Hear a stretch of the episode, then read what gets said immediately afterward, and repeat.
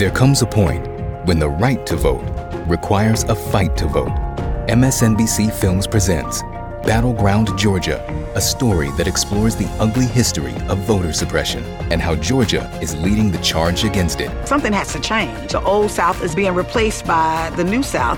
Battleground Georgia, part of the Turning Point documentary series from executive producer Trevor Noah. Sunday, May 19th at 9 p.m. Eastern on MSNBC.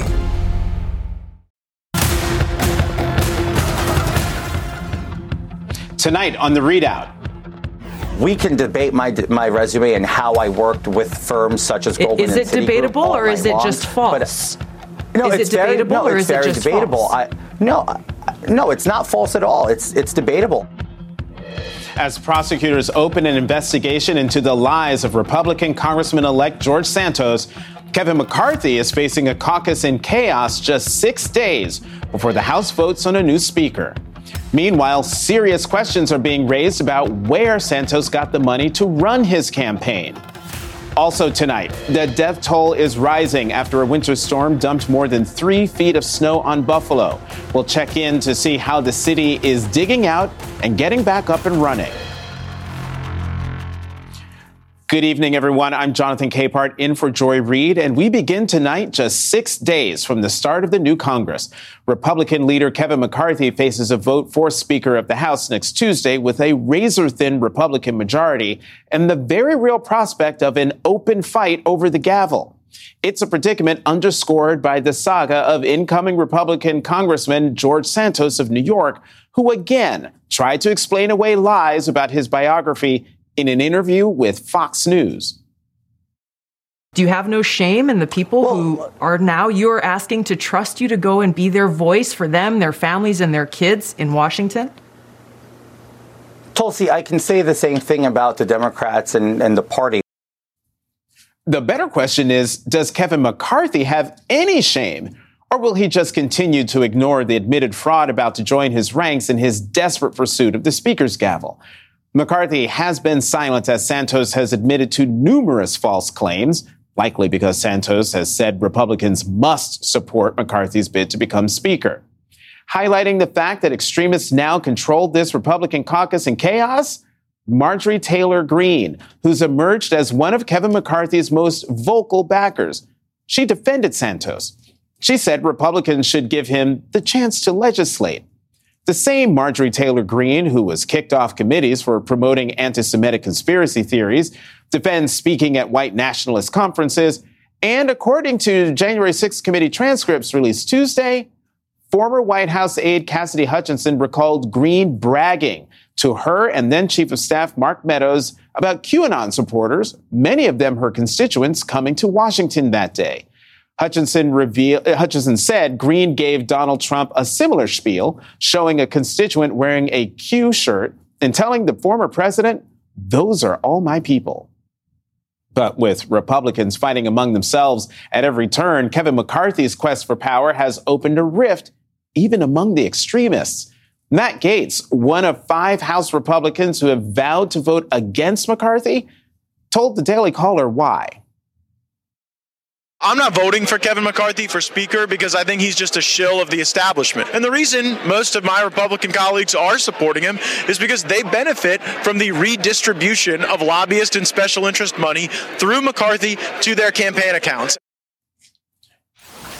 Joining me now, Matthew Dowd, founder of Country Over Party and chief strategist for the Bush-Cheney 2004 presidential campaign, Eugene Scott, national political reporter at The Washington Post, and Dana Milbank, columnist for The Washington Post and author of The Destructionists. I'm sorry, Dana. The 25-year crack-up of the Republican Party. Thank you all very much coming to The ReidOut. Eugene, since you're sitting here with me on set, I'm going to start with you. Put the Never Kevin chaos into perspective. Explain why McCarthy has been so silent on Santos. Well, primarily because Santos has been vocal about his support for McCarthy, and McCarthy's not in a position where he can afford to lose any votes. It's not at a place right now where he has enough support from his own party to secure the speakership. And so why push back on someone who has already told him that they are going to support him? Mm-hmm. And I just want to point out that, you know, NBC News has reached out to the National Republican Congressional Committee, leader Kevin McCarthy, Whip Steve Scalise, conference chair Elise Stefanik for their reactions to Santos admitting embellishments. I call them lies, and calls for his resignation. We have not received any responses. So just want to put that out there. You know, Matthew, what does it say about the Republican Party that this is where it is right now? That there's a person who's running for speaker who is so desperate to become speaker that you've got a QAnon supporting extremist who is saying everyone must vote for him. And meanwhile, he's staying silent on a guy who has been revealed to have lied repeatedly about his own background, staying silent on all of this, all in the hopes of securing the magical 218. Well, I think what we've seen, and as everybody I know on this panel has watched, is they don't hold anybody accountable. The Republican Party establishment and the Republican Party leaderships hold no one. I mean, they watched Donald Trump, according to the Washington Post, lie some 30,000 times, never held him accountable in the course of that. I mean, in the end, it's all about power in this.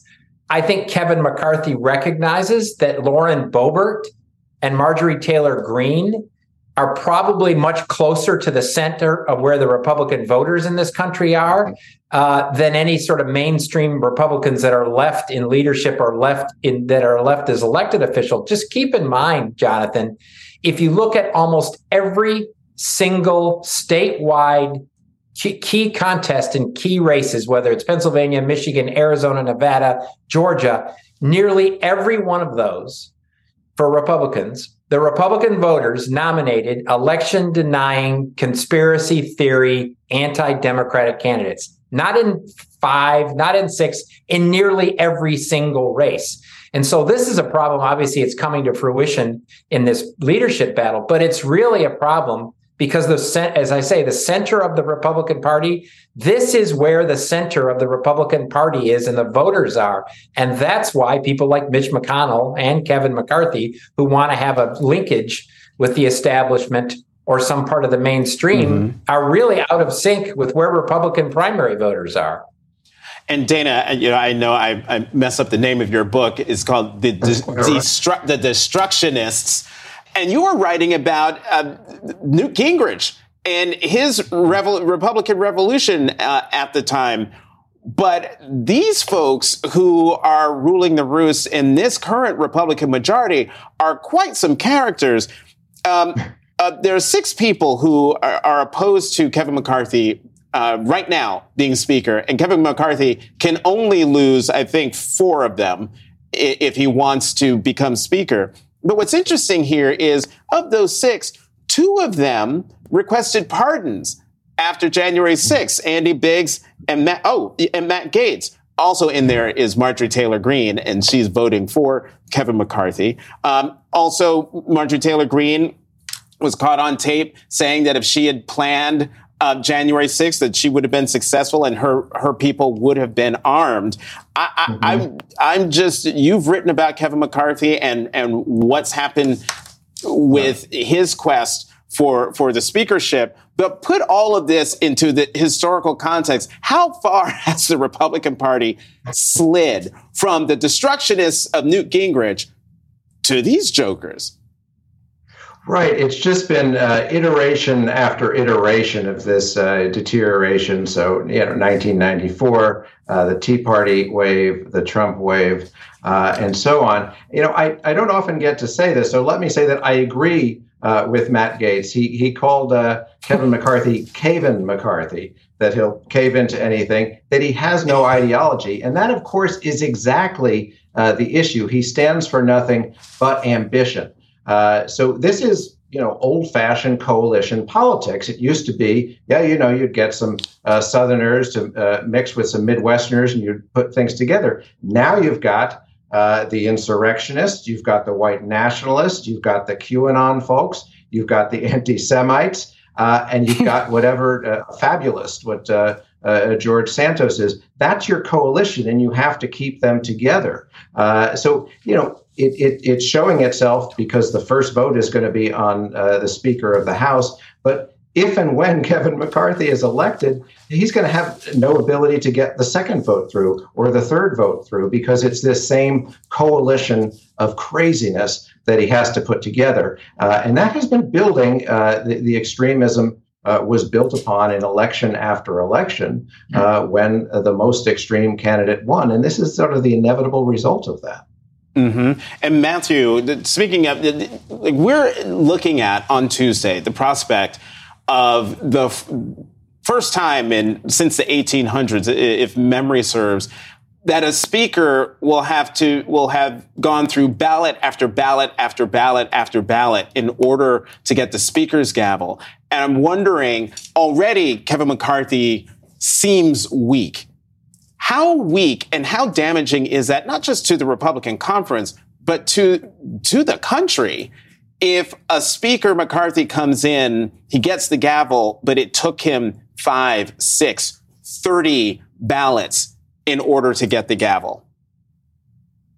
Well, I mean, it's something that Dana just said that I'll just carry on, because I think it goes to this conversation, which is for a guy that's completely craven and, you know, all he wants is to sit in the speaker's office. That's really fundamentally what he's always wanted and wants.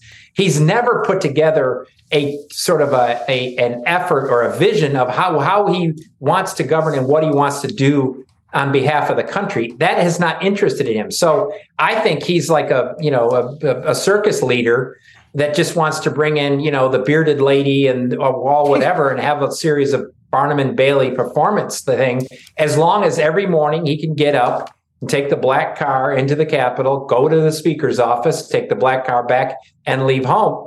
They're not going to get anything done. It's going to be a continued round of, as I say, circus acts in the middle of this. And so how long he is able to maintain his ability to sit in that chair, I think is a question mark. Because all he needs to do along the way is, as was stated, is lose 4 or 5 votes, and they basically say you're done in the midst of this. But I think Speaker McCarthy doesn't have some agenda that he's worried about pushing through. He just wants to sit in the chair. Yeah, I mean, that is plainly apparent. There are a lot of characters involved. And Eugene, I want to focus in on Matt Gaetz, because we now know from former White House aide John McEntee, he testified that Matt Gaetz asked for a pardon over sex trafficking, the sex trafficking investigation, as you see there. Question, how do you know that Congressman Gaetz asked for a pardon? McEntee, he told me. Question, what can you recall about what he said? McEntee, that they're launching an investigation into him, or that there is an investigation into him and he didn't do anything wrong, but they're going to try to make his life hell. And, you know, if the president could give him a pardon, that would be great. I don't know. In order to get a pardon, don't you have to say that you're guilty. You have to say that you're guilty. Talk about Matt Gaetz and why he figures so prominently in all this chaos. Well, as was just mentioned, while McCarthy may not have a clear agenda, Matt Gaetz does, and he is very consistent with where the base of the GOP is. He's not speaking for himself, regardless of how ambitious he may seem, but he has ideas about where the country should go, and he has very little confidence in Kevin McCarthy's ability to lead it. And so that's why he's been vocal in his support about, you know, for people like Jim Jordan and other people who are really popular with, you know, some of the more extreme figures in the GOP. The same individuals that elevated him not only to Congress, but were very much involved in the effort to overturn the 2020 presidential election. Dana, we've got a minute left, but I have to add, I want to end on you with this text from Ralph Norman to Mark Meadows. I mean, we've talked about it before, but I just think let's just put this up. This is Ralph Norman, Congressman. Mark, in seeing what's happening so quickly and reading about the Dominion lawsuits attempting to stop any meaningful investigation, we are at a point of no return in saving our republic. Our last hope is invoking martial law. Please urge the president to do so. Dana, who's martial? And what's this law? I, I, I had an uncle named Marshall, and he would very much approve of implementing martial law. So when we're building this coalition, we have to add in the coalition of the non-spellers. But it shows you that the people who were willing to overthrow democracy have thought it out so thoroughly that they couldn't actually run the whole process through spell check before texting it to the chief of staff in the White House. Thankfully, we have the Electoral Count Act, so maybe it'll limit some of last time's craziness, but we can only imagine what they'll come up with next and how they will spell it. Right. And then we didn't even get a chance to talk about Mark Meadows himself. Time flies when you are having fun and talking about the chaos in the Republican caucus in the House. Dana Milbank, Matthew Dowd, Eugene Scott, thank you all very much for coming to The ReidOut. And up next in The ReidOut, perhaps the biggest question still unanswered by George Santos. How did he suddenly become extremely rich? His opponent in the most recent election joins me next. Today and every day, Planned Parenthood is committed to ensuring that everyone has the information and resources they need to make their own decisions about their bodies, including abortion care. Lawmakers who oppose abortion are attacking Planned Parenthood, which means affordable, high-quality, basic health care for more than 2 million people is at stake. The right to control our bodies and get the health care we need has been stolen from us. And now, politicians in nearly every state have introduced bills that would block people from getting the sexual and reproductive care they need. Planned Parenthood believes everyone deserves health care. It's a human right. That's why they fight every day to push for common sense policies that protect our right to control our own bodies and against policies that interfere with decisions between patients and their doctor. Planned Parenthood needs your support now more than ever. With supporters like you, we can reclaim our rights and protect and expand access to abortion care. Visit PlannedParenthood.org/future. That's PlannedParenthood.org/future. Tonight, the story of the talented Mr. Santos continues to unravel. The Nassau County District Attorney has launched an investigation into Congressman-elect George Santos.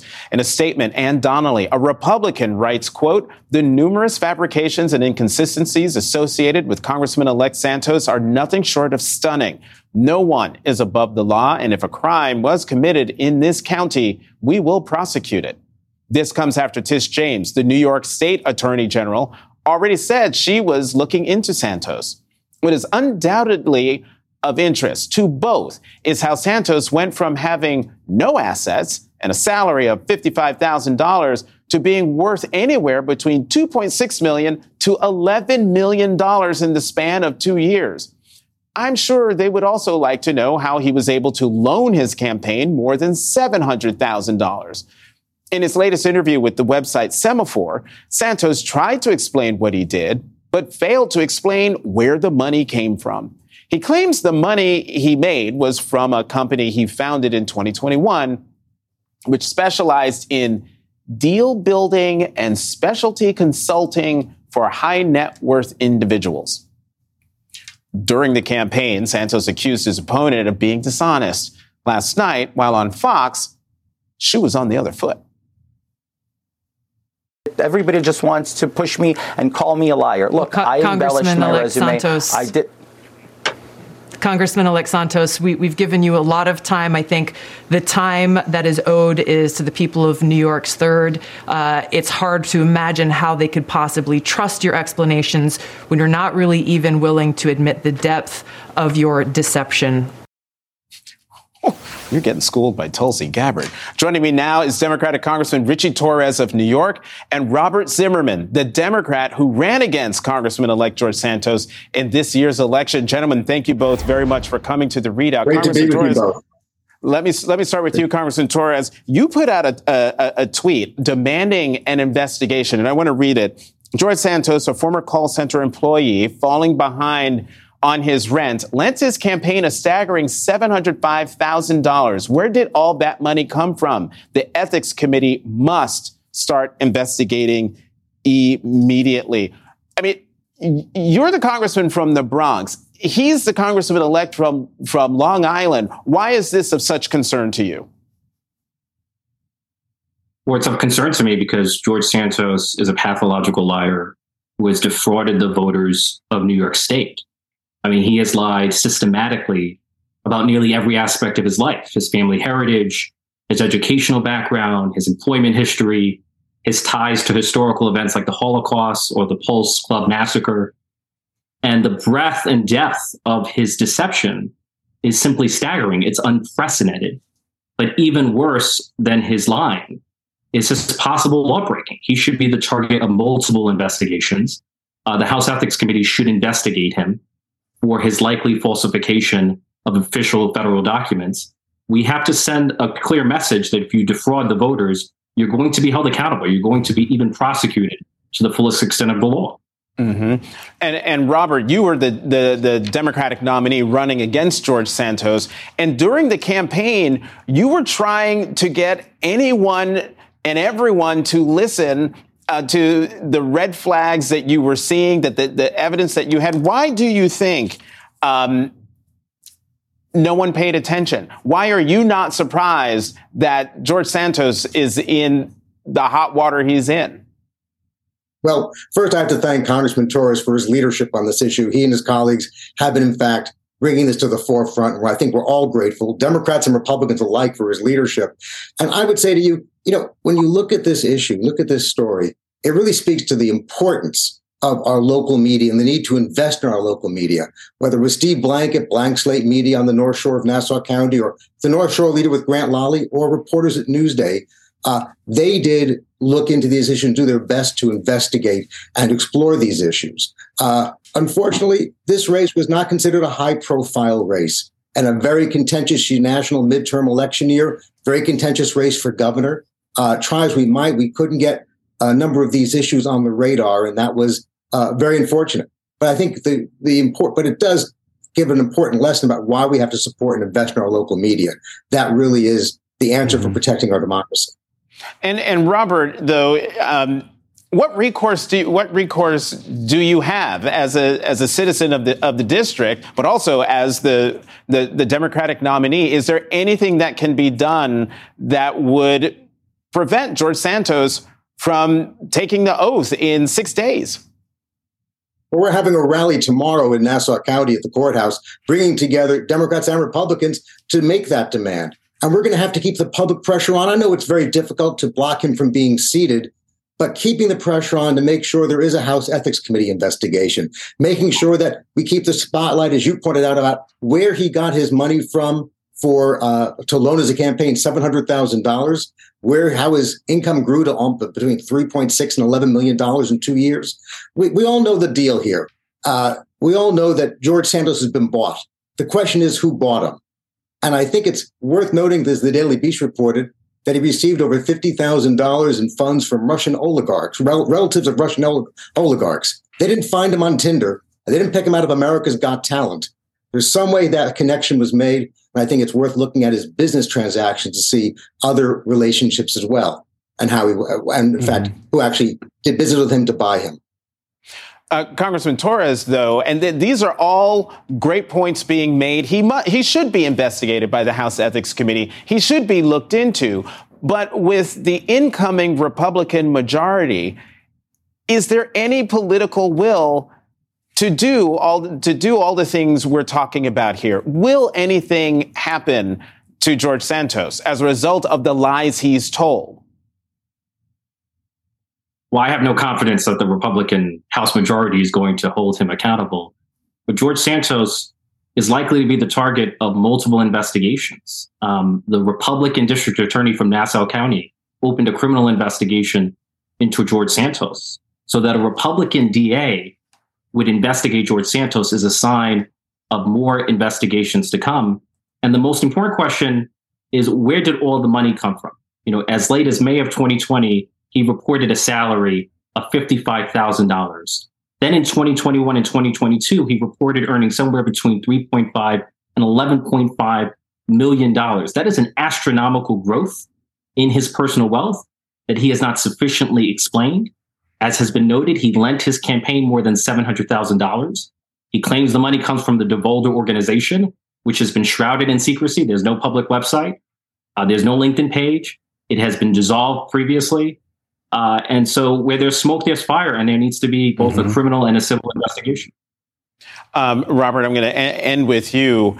Let's say George Santos, for one reason or another, either isn't seated or a new election is held. Would you run again?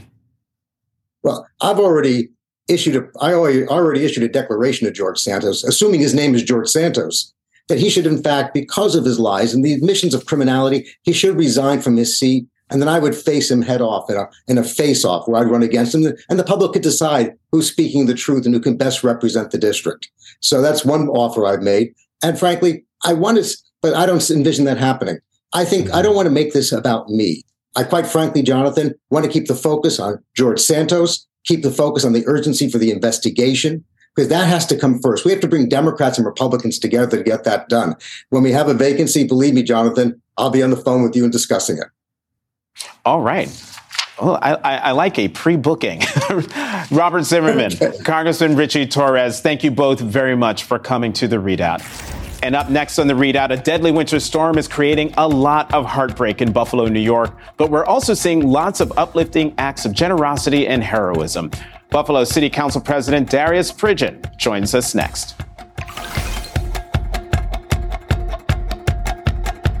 Stay up to date on the biggest issues of the day with the MSNBC Daily newsletter. Each morning, you'll get analysis by experts you trust, video highlights from your favorite shows. 2024 is now truly the most important election in the history of our country. Previews of our podcasts and documentaries, plus written perspectives from the newsmakers themselves, all sent directly to your inbox each morning. Get the best of MSNBC all in one place. Sign up for MSNBC Daily at MSNBC.com.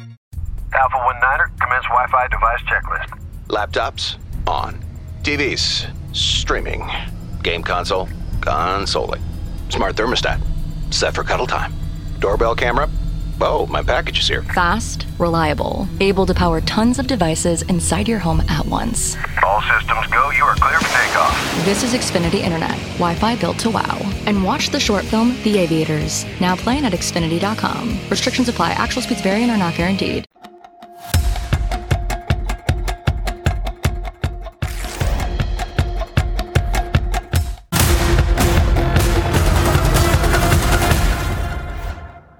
The death toll after the devastating winter storm has risen to at least 37 reported deaths in western New York. That's according to Erie County officials who said 29 of the 37 deceased were found in the city of Buffalo. Buffalo was hit with blinding blizzards and freezing rain that at one point left more than 20,000 customers without power. Among reports of the suffering, of forklifts clearing vehicles to let snowplows get through, of Arctic temperatures leaving a nearby restaurant encased in ice, are also stories of hope and survival, such as a stranger rescuing a disabled man with visible signs of severe frostbite from a snowbank, and using a blow dryer to peel off his clothing and cut off his socks. Good Samaritans also include Miles Carter and David Lewis, who helped to reunite an elderly woman with her daughter. They rescued my mother from the JBL apartment. She's here. My mother is disabled, been without lights, gas, food, water. They had her at the house, my house, trying to get her in. Thank you to Rasheed McDuffie because without him, I've been trying for days to get to my mom. I've been trying. Hi, Lydia. Hi, Mr. Pico. You see these young men? This is amazing. This is God's work. Joining me now is Darius Pridgen, Buffalo City Council President. President Pridgen, thank you very much for coming to The ReidOut. Can you give us an update on how the city is digging out from this storm? Well, this has been a tough storm, and it is a blizzard like we haven't seen. I was here in the blizzard of 77. This rivals that one, I think. At the end of the day, I've been outside all day, just came in really to do this interview. And all of our main streets now have had at least one, pass of a snowplow. But that may seem like that's okay, but there are still thousands of people who cannot get their cars out, still people who today our church was delivering groceries in our immediate neighborhood, still people who cannot get to the grocery stores. And in a side of town like the east side of Buffalo, where we really only have one grocery store, the Tops, which we had the massacre some months ago, it's very difficult because there's also a driving ban still in effect. So when you take all of that, there's a lot of tempers flaring right now. But at the end of the day, I've seen Buffalo before in tragedy, and I see them again now rising to the cause. I know that one of the concerns now facing Buffalo is something called rapid melt. Why is rapid melt such a concern right now? Because, you know, we've got all of this snow all over the place. That snow has to go somewhere.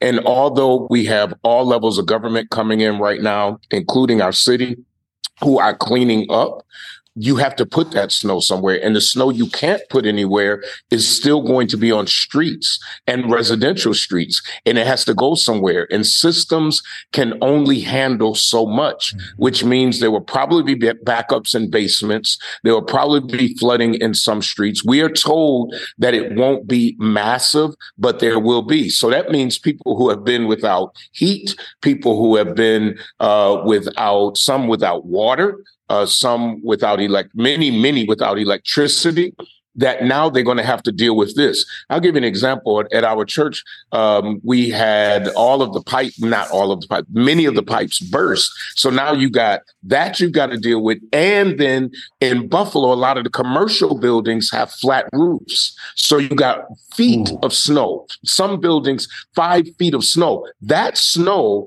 has the potential to flood out businesses. So it's a huge concern and just another part of this massive blizzard like none other. Yeah, and I'm glad you said that. In the less than a minute that we have left, this is a blizzard like none other that Buffalo has seen. And Buffalo has seen some blizzards. Like this isn't new. But what this blizzard shows is it's part of an extreme weather events that we have seen around the country. How can Buffalo prepare for the extreme weather events that seem to be happening with even more frequency? Well, I just want to say, since 77, we haven't had a blizzard of this magnitude.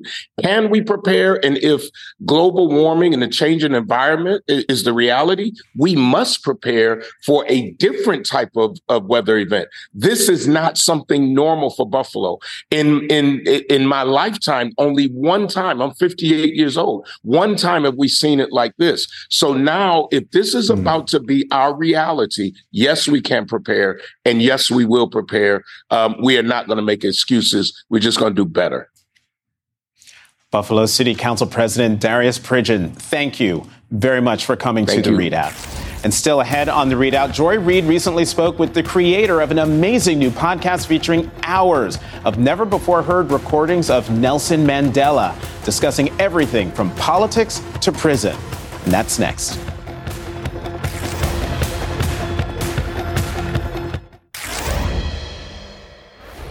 This month marks 9 years since the passing of Nelson Mandela, the South African freedom fighter, president, and truly one of history's greatest citizens. In a time when we are facing growing threats from domestic extremists motivated by racial and violent ideologies, Mandela's voice is sorely missed. Not only did Mandela unite South Africa in its post-apartheid era, but got nearly the entire world to agree on the moral repugnance of racism. Fortunately for us all, there is a chance to hear from the man himself in never-before-released audio tapes from Rick Stengel, who back in 1993 worked alongside Mandela in the writing of the critically acclaimed memoir and bestseller Long Walk to Freedom. In a new 10-part podcast called Mandela, The Lost Tapes, Stengel features hours of rare recordings of himself and the beloved Nobel Prize winner. You have to recognize that people are produced by the mud in the society in which you live. And that therefore they are human beings. They have got good points, they have got weak points. Your duty is to work with human beings as human beings, not because you think they're angels. Mm. And therefore, once you know that this man has got this virtue and he has got this weakness, you work with him and you accommodate that weakness. And you try and help him to overcome that weakness. And joining me now is Rick Stengel. Rick, thank you so much for being here. This is exciting. It was fun listening to some of these clips today. As somebody who's written books, I understand. I think people don't understand that you don't go back and actually listen to the tapes. You write from your transcript. So going back and actually having a chance to listen to him, was there anything that you relearned about this man who you came to know so well? Hi, Joy. It's great to be with you. By the way, that last passage that you heard him talking about, he was answering my question about Ubuntu, U-B-U-N-T-U, which is this African idea. It's a Xhosa phrase that he talks about and Archbishop Tutu talks about that we're human beings through other human beings. It's a very thing that was very important to him and that he lived, in every way. So yes, going back and listening to it was both a wonderful and sometimes painful experience. I mean, I sometimes heard my voice get high with nervousness because I was asking him a hard question. But, the thing about him is I felt I heard some things that I hadn't heard before. I felt he was a little lonelier, a little more isolated. I'm much closer to his age now than I was then. But I also heard the kind of talk about his youth and how much his upbringing influenced him. He was raised in a royal family. He was raised by the king of the Tembu. He always identified with those traditional roots. He always called himself a country boy. I heard that more this time than I did originally.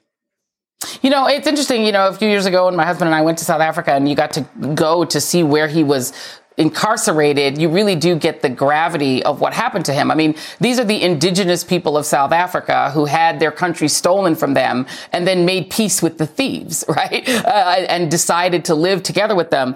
Mandela told you, as far as he was concerned, he came back out of incarceration with the same views he had before he went to jail and with the same enthusiasm for political work. But this guy was not like the postcard people make of him. He was a militant man for his people. I want to play a couple of sound bites. Here's one on wanting to be a symbol for African history and what he did to make that happen. Take a listen. Mandela walked into court that first morning wearing a karas, a traditional one-shoulder cloak worn by African kings, a beaded necklace, and a shoulder bracelet. Suits and ties were the white man's uniform. Mandela wanted to be the proud symbol of African history.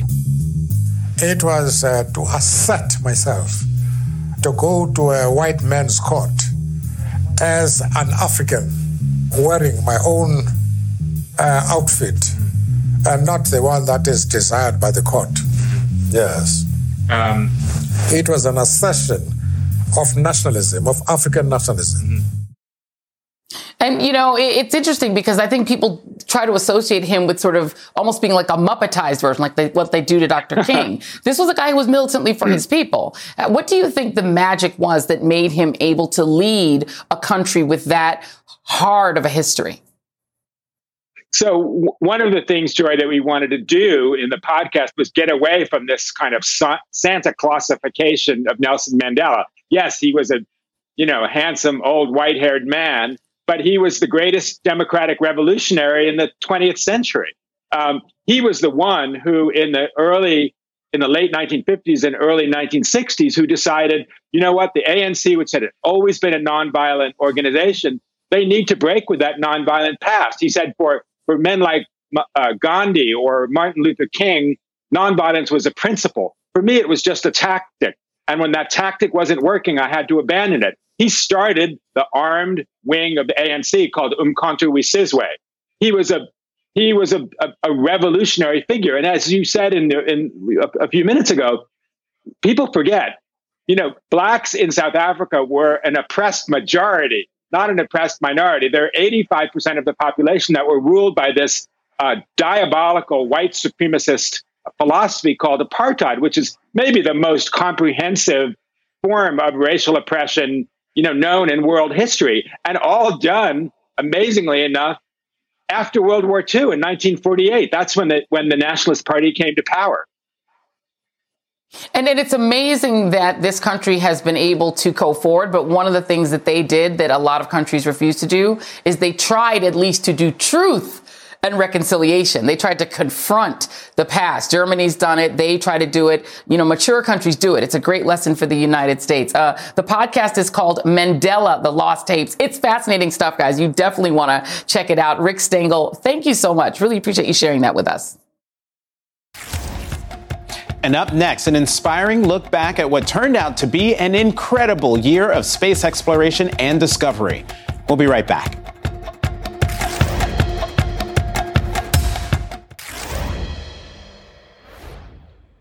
When it comes to space exploration, 2022 has been a year of extraordinary and historic accomplishments. From NASA launching Artemis 1 and putting the U.S. on track to return to the moon, to the James Webb Telescope, bringing us spectacular new images of the most distant galaxies ever observed, to the DART mission, crashing a spacecraft into an asteroid on purpose for the first time ever. This year has been one for the science books. NBC's Tom Costello takes a look back at some of these highlights. 3, 2, 1. Boosters in ignition and liftoff of Artemis 1. In a year of triumphs for space exploration, NASA's Artemis moon mission was the headline-grabbing finale. A 25-day, 1.4 million-mile test flight of the new Orion spaceship that will one day carry astronauts back to the moon. An 80-mile-high, high-resolution flyover of the moon, a long orbit deeper into space. Orion is right on the money, coming right down the pike. Then a spectacular re-entry with the heat shield hitting 5,000 degrees. That's half the temperature of the sun. And there it is, high over the Pacific. Before a gentle parachute drop into the Pacific Ocean. Splashdown.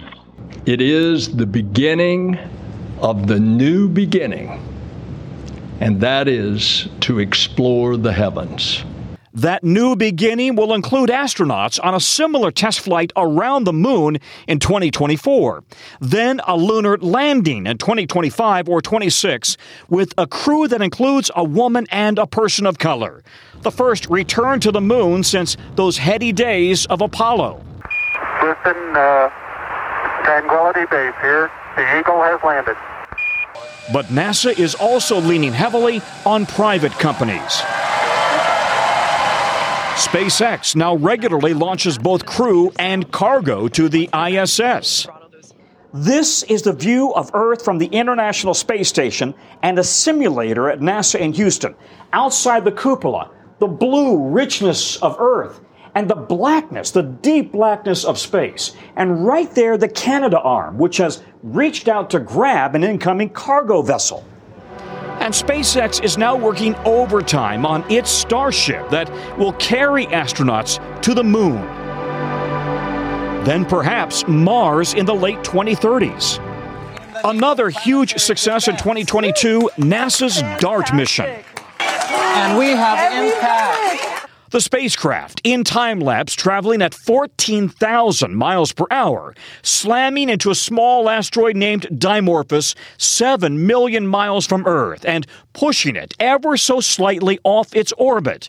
A critical success if NASA hopes to one day deflect an incoming planet-killing asteroid away from Earth. Now, this is a watershed moment for planetary defense and a watershed moment for humanity. But the most visual space achievement in 2022 were those spectacular images from the Deep Space James Webb Telescope.